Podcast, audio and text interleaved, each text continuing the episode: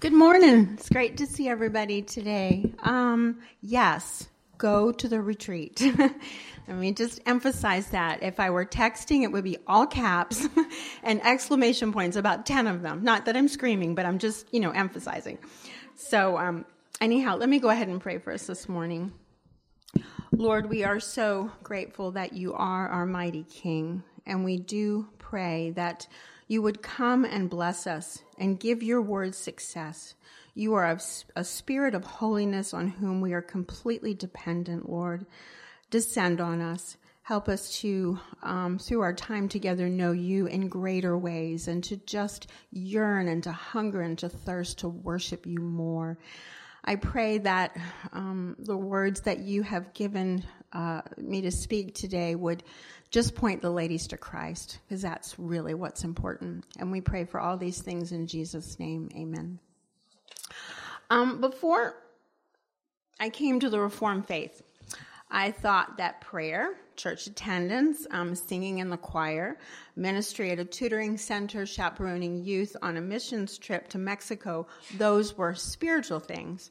On the other hand, running errands, cleaning a bathroom, which is not my favorite, attending grad school, um, paying bills were secular things. And I was kind of living in two spheres. There was a church life and there was that secular life. Well, one weekend as a single adult, I attended a conference where Michael Horton was speaking, and my divided my thinking of a divided life, um, one spiritual and one secular, was really challenged. Um, Horton convinced me through the truth of God's word that all of life is spiritual to be lived um, from God through God and uh, meant to glorify God. I am, you are a worshiper. And that worship will either be directed uh, towards God or not. Okay, let me pause for one second. Y'all have outlines on the table. I totally forgot. so those outlines are there. And then thank you, Jennifer Superdoc. She saw that we needed, I, the scripture needed to be printed out, and she did that. So I appreciate that so much. So, um, we're all worshipers, and either worship will be directed towards God or not. We only have two choices. And since then, um, I have come to grow in my understanding um, because every aspect of life I know now has been ordained by God and is under God's um, sovereignty. There's not a divide or opposition between what we might see as more of a secular portion of our lives um, versus a spiritual one. So, in this way, the gospel is transformative in our day to day lives and gives us the ability to make every seemingly purposeless or purposeful or difficult task and opportunity to worship done through Him and offered to Him in submission. So, folding the ever increasing Mount Everest pile of laundry can seem never ending, but it can be sweetened by praying for those little ones whose PJs you are folding. Planning and cooking healthy meals can strain my brain to limits of creativity, but praising God that He's provided food for us to eat, um, and that I know the physical nourishment I'm providing my family will help them grow healthy and strong encourages me to keep making meals. Um, midnight telephone calls, and this is where life is now, with college children can be draining as they expose my idol of early, early to bed um, like crawling, like ready to be there at seven o'clock at night. Lack of wisdom, especially at nine o'clock at night, and inadequacy. Um, you know, though I can, I'll give that to the Lord, submit that to Him, and draw Him and draw my uh, dependence from Him, and praise Him when I can stay awake. The words that come out actually make sense and they're not my own invention, and I'm able to overcome that. So, in this chapter, chapter two, Made for Worship, Fox is building the foundation for our study. And she wants um, to, us to understand how important it is to know that we're worshipers, what worship is, before we start talking about the idols of the heart, which is the title of the book. And so, we'll, we'll do a couple of chapters of preparation. It's kind of like, you know, you build the foundation of a building. So, we're, this is our foundation we're laying, and then we're going to build on that. Um, and understand that our chapter today, we're, we're created as beings to worship. And what we worship has staggering implications, not just for us, but for our children. who will become the next generation. They are the next generation of worshipers and followers of Christ. So this is not only for us, it's also for our children. Now, um, like a careful lawyer in a courtroom, Fox poses um, questions, and then using the defense of the scripture, she answers them um, to make to maintain the case that all men and women were made for worship. It's her belief um, that worship is foundational for studying the idols of the heart. So um, I loved her outline. I thought it was fantastic. So open up your books if you would like, and I'm going to go section by section, but I don't want to just you know when you're in class and the teacher just kind of reads it for you and it just is not very I don't know. I didn't care for learning that way. Um, so what I did was I took each section and I changed it to a question because I think in each section she's answering a question. And so those questions are actually the outline for today. And those five questions are why was I created? What is worship? Is God worthy of worship? If God is worthy, why doesn't everybody worship him? And what is the solution for those um, created to worship but are bound by sin? Well, in the very beginning paragraphs of the chapter, Fox poses the question why were we created? Yes. discussion Oh my goodness, I forgot it. Okay, so here's my outline. I apologize. That was my brain. No, thank you, Tammy. I love that. And I always tell my my students at, at co-op, Mrs. Phillips is really going to make some mistakes. So if if it looks weird or it's misspelled, which is usually my mistake, just raise your hand and tell me, and we will work it out. No, I didn't copy it. I went upstairs and I started chatting with Carol up there. and I just forgot about it. Okay, so this is my outline. And actually, it's going to follow the chapter headings. So I'm just kind of, I'm turning the, the, or excuse me, the, not the chapter, yeah, the headings in your chapter. I just changed to questions, just to kind of toss it up a little bit. Why was I created? What is worship? Is God worthy of worship? If God is worthy, why doesn't everybody worship him? And what is the solution for those who are created to worship but bound by sin? And I will have Hope send that outline to you later today. Um, just message me because I will forget. so, anyway, so in the beginning of the chapter, um, Fox says why we were created by God and we were created by God to worship. And we all understand that um, as human beings, we are worshipers. Um, and that's no surprise. I mean, think about how many world religions you can name off the top of your head Judaism, Hinduism, Taoism, Taoism Christianity, Catholicism, Mormonism, Jehovah Witness, Scientologists, a lot of them. Um, and any trip to your local Barnes and Noble bookstore would offer a variety of titles on religion and spirituality. I really like this one. The Buddha drove a Bentley. I've not opened the book. I just thought it was an interesting title. um, another one, Hands of Light, a guide to healing through human energy field. Ecological spirituality, the awakened brain, the new science of spirituality, and the quest for an inspirational life. In addition, we see the worship and pursuit of idols apart from religion. We worship gods. We worship self. We worship people. We worship material items. We worship ideas and philosophies. We worship strong passions and desires. We worship our time. We worship control. We worship exercise and body image. And of course, each thing we worship sets us on a trajectory with inevitable and sometimes catastrophic outcomes.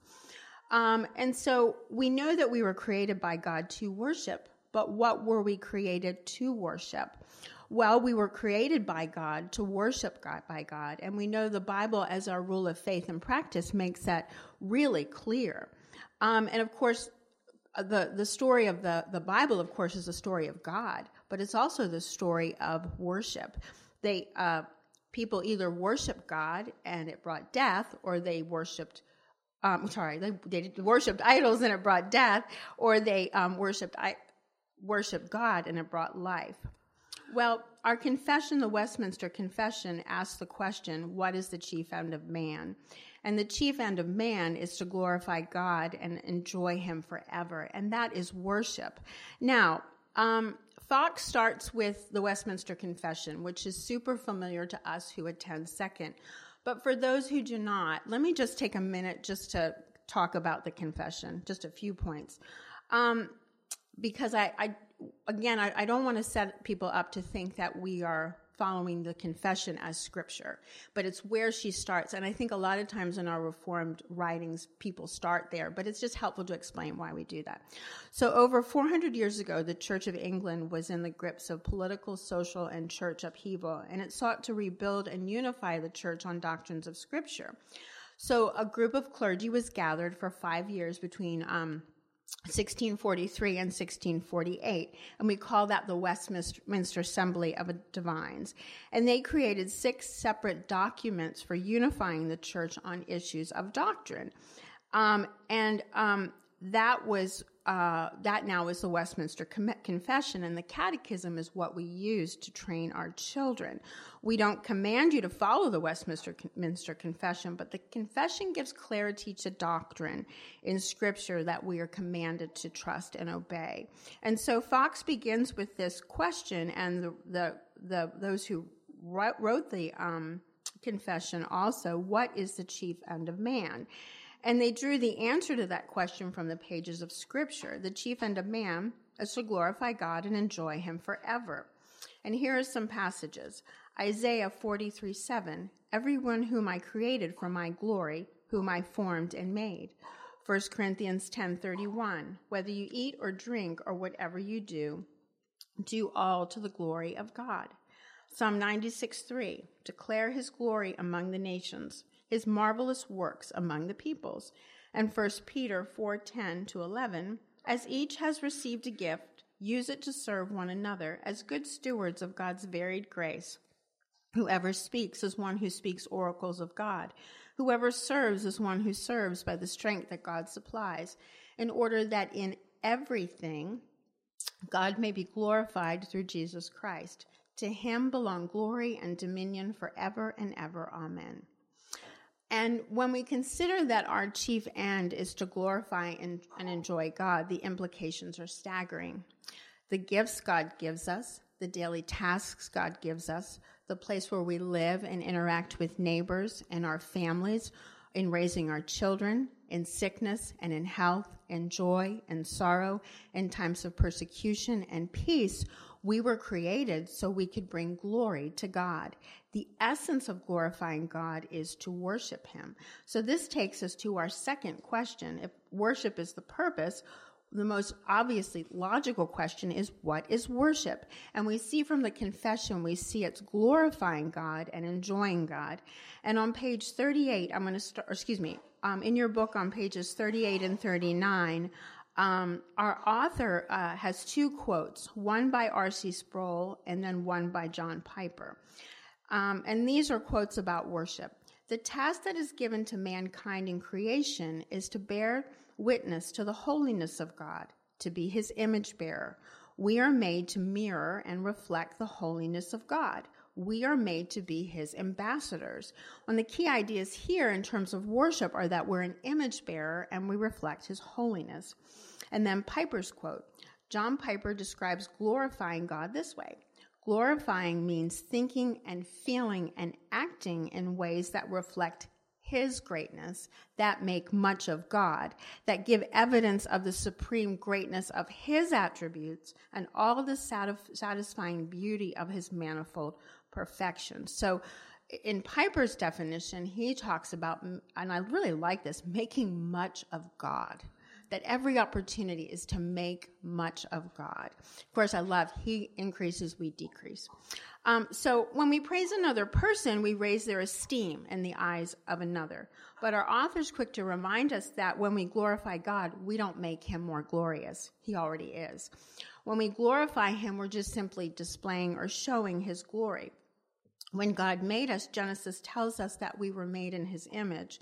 A quarter is stamped, at least it I think it still is, with the image of George Washington. He's not literally on the coin, but his image is a reflection of his facial characteristics, what he looked like. Um, and his image has been captured so that we can honor and remember our first president. Your children bear your physiological traits and mannerisms, which I think is really fun because I worked in nursery on Sunday. Work in the nursery. It's super great. um, and I first thing I do when I arrive is just make sure I know the names of all the kids because I want to get to know them. And there was a little girl I did not know, but I thought, wow, that face is so familiar. I, I think I've met her before. And when I learned it was Kennedy McDaniel, Rebecca Evans, I was like, oh, that's her mom. Like I know that face. I recognize the image of her mom in that sweet little face. So um, we are the human image in this world, designed to be the image bearer living letter of God before the world, pointing them to Christ and magnifying his greatness and worshiping him. Our task is to reflect the glory of God in all of our lives, and as we're doing that, to train our children to do the same.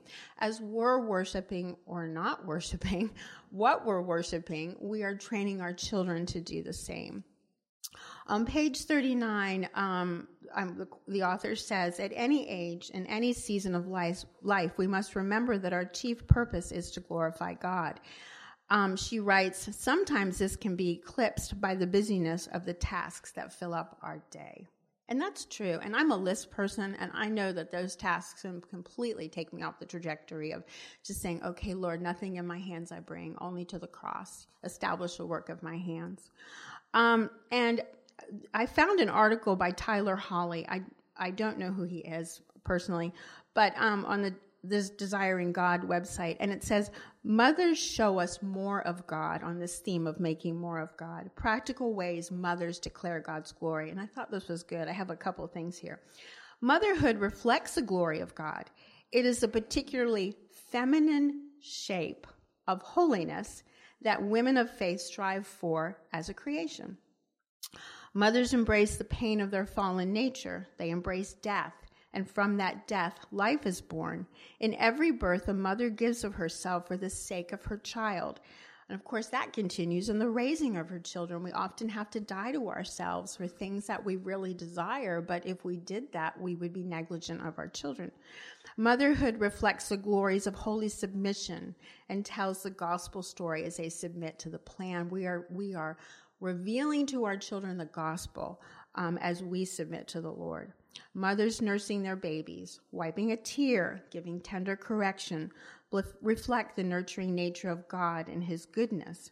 Mothers show us what God is like. It's a mother's love we see um, and Christ who longs to gather his people like a mother hen who would gather her chick under her wings. And then he concludes, mothers are everywhere if we only have eyes to see them. Motherhood is woven into the very fabric of creation, and God says that all of his creations teach us about his glory. Motherhood declares the glory of God. Motherhood um, uh, is is and I think it's probably why the a good reason why the family is under such attack because the family and what we do as as Christian women in, in caring for our children just declares God God's glory, and of course Satan doesn't want that to be seen. Um, the second component of worship is enjoying God. Uh, I was talking with Callie. We were sharing our love for coffee. In the morning, I enjoy a fresh, hot cup. One, two, three, four, five cup of coffee. I enjoy the beauty of a sunrise, the smell of the ocean, and the coastal breeze on my face. I enjoy board games with my family. But these pale in the enjoyment of God. The enjoyment of God, on the one hand, is as vast and deep and wide as the ocean. I don't think we could ever plumb its depths. Um, but on the other hand, it's quite simple. God is enjoyed in his attributes, his completed work of salvation. And we enjoy God in the contentment and satisfaction he gives. And frankly, our whole life is spent pursuing the enjoyment of God, and all of eternity will be uh, spent in it, a perfect enjoyment. I think I've heard from the pulpit before if you're not enjoying worship now, you're probably not going to enjoy e- eternity. I know that sounds kind of funny, but but we really are we are enjoying God now, but that enjoyment will be perfected in heaven. Um, Psalm 16 describes the enjoyment of God. Verses 5 and 6. The Lord is my chosen portion and my cup. You hold my lot. The lines have fallen from me in pleasant places. You make known to me the path of life. In your presence there is fullness of joy, and at your right hand are pleasures forevermore. Pleasures for the present and pleasant pleasures for eternity. Or a third question is, why worship God? Why not Buddha, Muhammad, or any idol of the heart? Well, we worship God because he is worthy. Period. We worship God because he is worthy. And that word worthy encompasses so many things. We probably could spend semesters and semesters and semesters talk about that. Um, but worthiness, we are giving God what he is due as the creator and sustainer of the universe. But realizing too, um, he's worthy. While we were still sinners, he died for us. Um, he did not spare his own son worthy. It's an act of gratitude for all that he has done. And the author in this section uses the examples of Uzziah, Isaiah, and Moses to demonstrate God's worthiness. In each example, when any of them encountered the glory and holiness of God, they immediately encountered their feebleness, their powerlessness, and their speechlessness. Um, and, and in contrast to that, the Bible also reminds us of the futility of the idols of this world. I think you have all the scriptures written out for Isaiah and Jeremiah. I don't have time to read through those, but Psalm 135 is just a reminder of the idols that do not pale in comparison to God. It says, The idols of the nations are silver and gold, the work of human hands. They have mouths but do not speak. They have eyes, but do not see. They have ears, but do not hear, nor is there any breath in their mouths. Those who make them become like them. So do all who trust in them. As moms, these passages, uh, Fox says in her book, about Uzziah, Moses, and Isaiah are well worth reading in addition to passages describing the idols of the world. They remind us of the magnificence of, magnificence of the Creator compared to the powerlessness of those idols. And sometimes those idols promise us a lot they promise wonderful things and they, they, they convince us that they'll demand nothing from us. But that's just not true. The only thing that we really can trust in is God. So, fourth question if God is worthy, why doesn't everyone worship him? Well, it was also good in Genesis at the dawn of creation. God set the light in the skies to fuel the night and day. He set the boundaries of the land and sea. He gave, he gave every green plant for food. He took the dust of the earth and formed man. And to man, he gave the most perfect com- companion, and that's you, and suitable helper woman. And there never since has not been a day without a disagreement or argument. You think about the garden and how lovely it was and just perfect companionship. We will have that again. We long for it. Um, to the man and woman, he gave two commands. You can have all of these things, this vast array of everything, all these options. But there's one thing you cannot have. Um, and he did this because he wanted to draw Adam and Eve's attention to the fact that they were to only glorify, obey, enjoy, and worship him. And instead of enjoying that huge bounty of everything they were given him, given, Eve was deceived and ate the one thing that she could not have so she could be like God rather than be then God become her choice. And I think it's something we understand. I've certainly been guilty. We have a bounty of choices, but I want the one thing that I'm not supposed to have, which is, is would be good that I don't have it. And through the fall, sin entered the world. The pattern for man became the glorification of himself rather than God. The God-given pur- purpose for man to worship became woefully misdirected. The question became not if he will worship, but what or whom he will worship. Um, if we're not worshiping God, we're worshiping something else. And the object of worship comes in many forms. What will make me happy and satisfied? What will help me gain the things I want? What will make me look successful in the eyes of the world? The easiest way to identify the idol that we worship is to fill the blank in this sentence. I will be happy or fulfilled or satisfied if blank. And y'all can fill it in. Um, and and you know probably there are times when we find ourselves dissatisfied, and there is something we just think, gosh, if I could just this or I could just that, you know, then I would be. But it's not true. Um, well, the fall became an increase. Let me make a quick application to um, the impact of the fall on with secular culture on motherhood, because I think even in the church we can fall prey to ideas and uh, things that come in. The fall um, and with the fall and becoming an increasingly post Bible society, um, it's really created a muck of motherhood and um, motherhood design, and a lot's been done to try to undermine the creational role gifted by God to women. It's a gift to us. Even in the church, um, in Sunday school classrooms and pulpits, some of these ideas trickle in. Sometimes even on well-meaning um, websites, we find parental advice. It's not always biblical, and we feel sometimes pressure mounts to conform.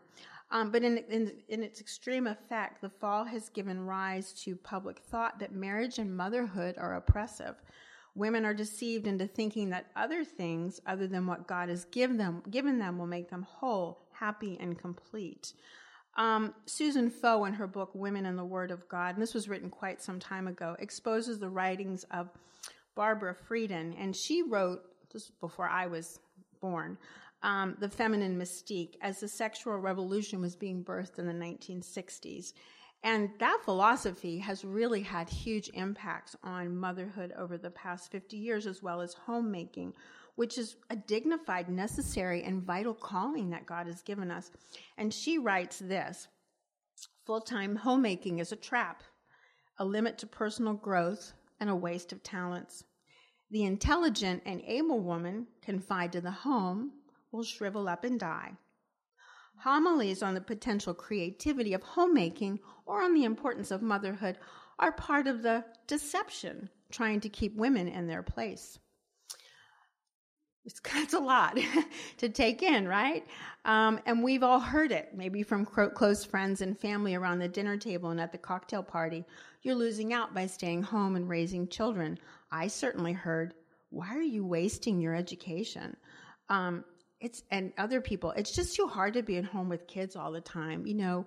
Your brain will rot. You'll never be fulfilled to be your true self.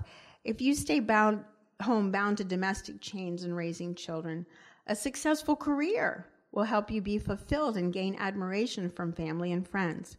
Who's going to take care of your children? No problem. The school. The school system can do a better job raising your children um, anyway, how could you possibly maintain sanity by being at home with your children? Um, and so I'm not slamming work outside the home. I've worked outside the home with my children, but the idea that motherhood and um, and, and being at home and caring for your what those three priorities remember god your husband your family that that is oppression and it's not. It's god's gift to us. Um, and on page 48 um, she has this quote from augustine i'd never seen before. It said crooked paths woe to the audacious soul which hope by forsaking thee hope by forsaking thee or god to gain something better. And we won't gain anything better if we're seeking something other than god. Okay so our last question so i can wrap up so, what is the solution for those created to worship but bound by sin? On page 48, our author quotes author and teacher R.C. Sproul. He says, Loving a holy God is beyond our moral power. The only kind of God we love by our sinful nature is an unholy God, an idol made by our hands. Unless we are born of the Spirit of God, unless God sheds his holy love in our hearts, unless he stoops in his grace to change our hearts, we will not love him. To love a holy God requires grace grace strong enough to pierce our hardened hearts and awaken our moribund souls. And of course, God has given us that grace. Shortly following the fall, God provided the already intended antidote in the first preaching of the gospel to the servant. And through the plan of redemption, it has always been Christ. And for our hearts to be changed, um, uh, God's grace pierces our hardened hearts, and those hardened hearts are replaced with stones of flesh that are now governed by the Holy Spirit. And this changed heart makes possible what the author writes at the very end of the chapter on page 51. And she says, So our goal in worship is living out the truth of what we already are in Christ. So worship is living out the truth of what we already are in Christ. Now, to be in Christ is a phrase that we hear frequently. and it refers to the union we have in Christ.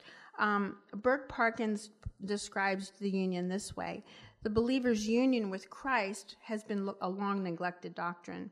God's word teaches us that we are chosen in Christ before the foundation of the world, and that we are united to Christ by God's justifying grace alone through our faith alone because of the atoning death of Christ alone. The nature of this union is not only that we are in Christ, we are in Christ, but that he is in us. Jesus said, I am the vine, you are the branches. Whoever abides in me and I in him, he bears much fruit. For apart from me, you can do nothing. So, at the root of our sanctification and what we're going to be reaching for with the ability now not to sin, not perfection, we're never going to achieve perfection, but the ability to call upon the Lord, resist, resist temptation, resist those idols, pursue godliness, we can do that um, through our union with Christ. And then I'm going to go on. Steve Lawson says about this union in Christ um, to be in Christ, first of all, means that we have a saving relationship with Christ and are brought into union and communion with Him in such a way as we are in Christ. excuse me. Oh, I love this. What is true of Christ becomes true of us. His grace and His resources become our experience and possession. So let me say that again what is true of Christ. I will get it. I might, I might not. I might just have to listen to horse. His grace, sorry about that. His grace and his resources. So let me back up. What is true of Christ becomes true of us. His grace and his re- resources become our experience and possession. When you read that phrase in Him, in Christ, repeated over and over again in Ephesians, um, we were chosen in Christ and we were predestined in Christ. It goes all the way down to the Holy Spirit. We are sealed by the Spirit in Christ. So, the life of Christ is now in us by virtue of our being in Christ and Christ in us. It's a double union, if you will. My entire life is now lived for Christ, but the life I lived, I live by virtue of being in Christ, His grace, his sufficiency and the riches of his mercy are now available to me. And I hope that that's really encouraging to you because apart from God, we can do nothing.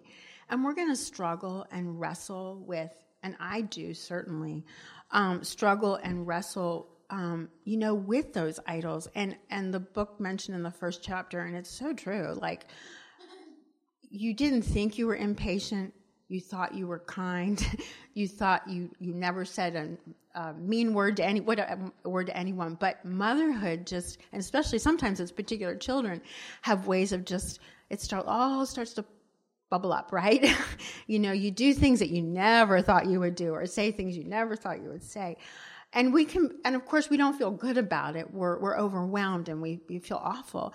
And so we say, how do we do this? Who's going to deliver me from this? This being in Christ. It's um, being in union with Christ through the Holy Spirit. Um, and so, um, through the union with Christ, we receive the gift of the Holy Spirit who teaches us the ways of God and empowers our will and our mind to worship God, pursuing, pursuing holiness and godliness. And our author says on page 51, I know I'm ending with this. Um, because we are in Christ, we have died to ourselves. That self was enslaved to sin. In Christ, we have risen through his resurrection to new life, to seek all things in Christ. Um, and so, as your heart is turned to God in worship, you will grow and flourish as you put off the old self and its idols. And the exciting thing is, is not only is that work being perfected in you, but in your children you know and they're watching you. They're watching you wrestle with that. They're watching you turn to jesus. They're and and you're leading them to do the same. So sometimes those trials can are well they are. They're sanctified trials. Um, so i want us to conclude reading colossians chapter 3 verses 12 to 17 um, one of the things that's really important is as we're thinking about the idols is it's not just so much i'm not going to worship these things. We, of course we want to turn away for sure. But remember that as we're turning away we're turning to. We take our gaze off of the old we have it on the new off the idols onto god. And so this is actually in your discussion questions that you have. Um, just to meditate on this this week to maybe consider one of these attributes and ask God for the grace to grow this in you. Um, and as a part of your worship. So let's read this together. Colossians chapter 3 verses 12 to 17. Put on then, as God's chosen ones, holy and beloved, compassionate hearts, kindness, humility, meekness, and patience, bearing with one another, and if one has a complaint against another, forgiving each other as the Lord has forgiven you. So you almost must forgive. And above all these, put on love, which binds everything together in perfect harmony. And let the peace of Christ rule in your hearts, to which indeed you were called in one body. And be thankful. Let the word of Christ dwell in you richly teaching and admonishing one another in wisdom, singing psalms and hymns and spiritual songs with thankfulness in your hearts to God. And whatever you do in word or deed, do everything in the name of the Lord Jesus, giving thanks to God the Father through him.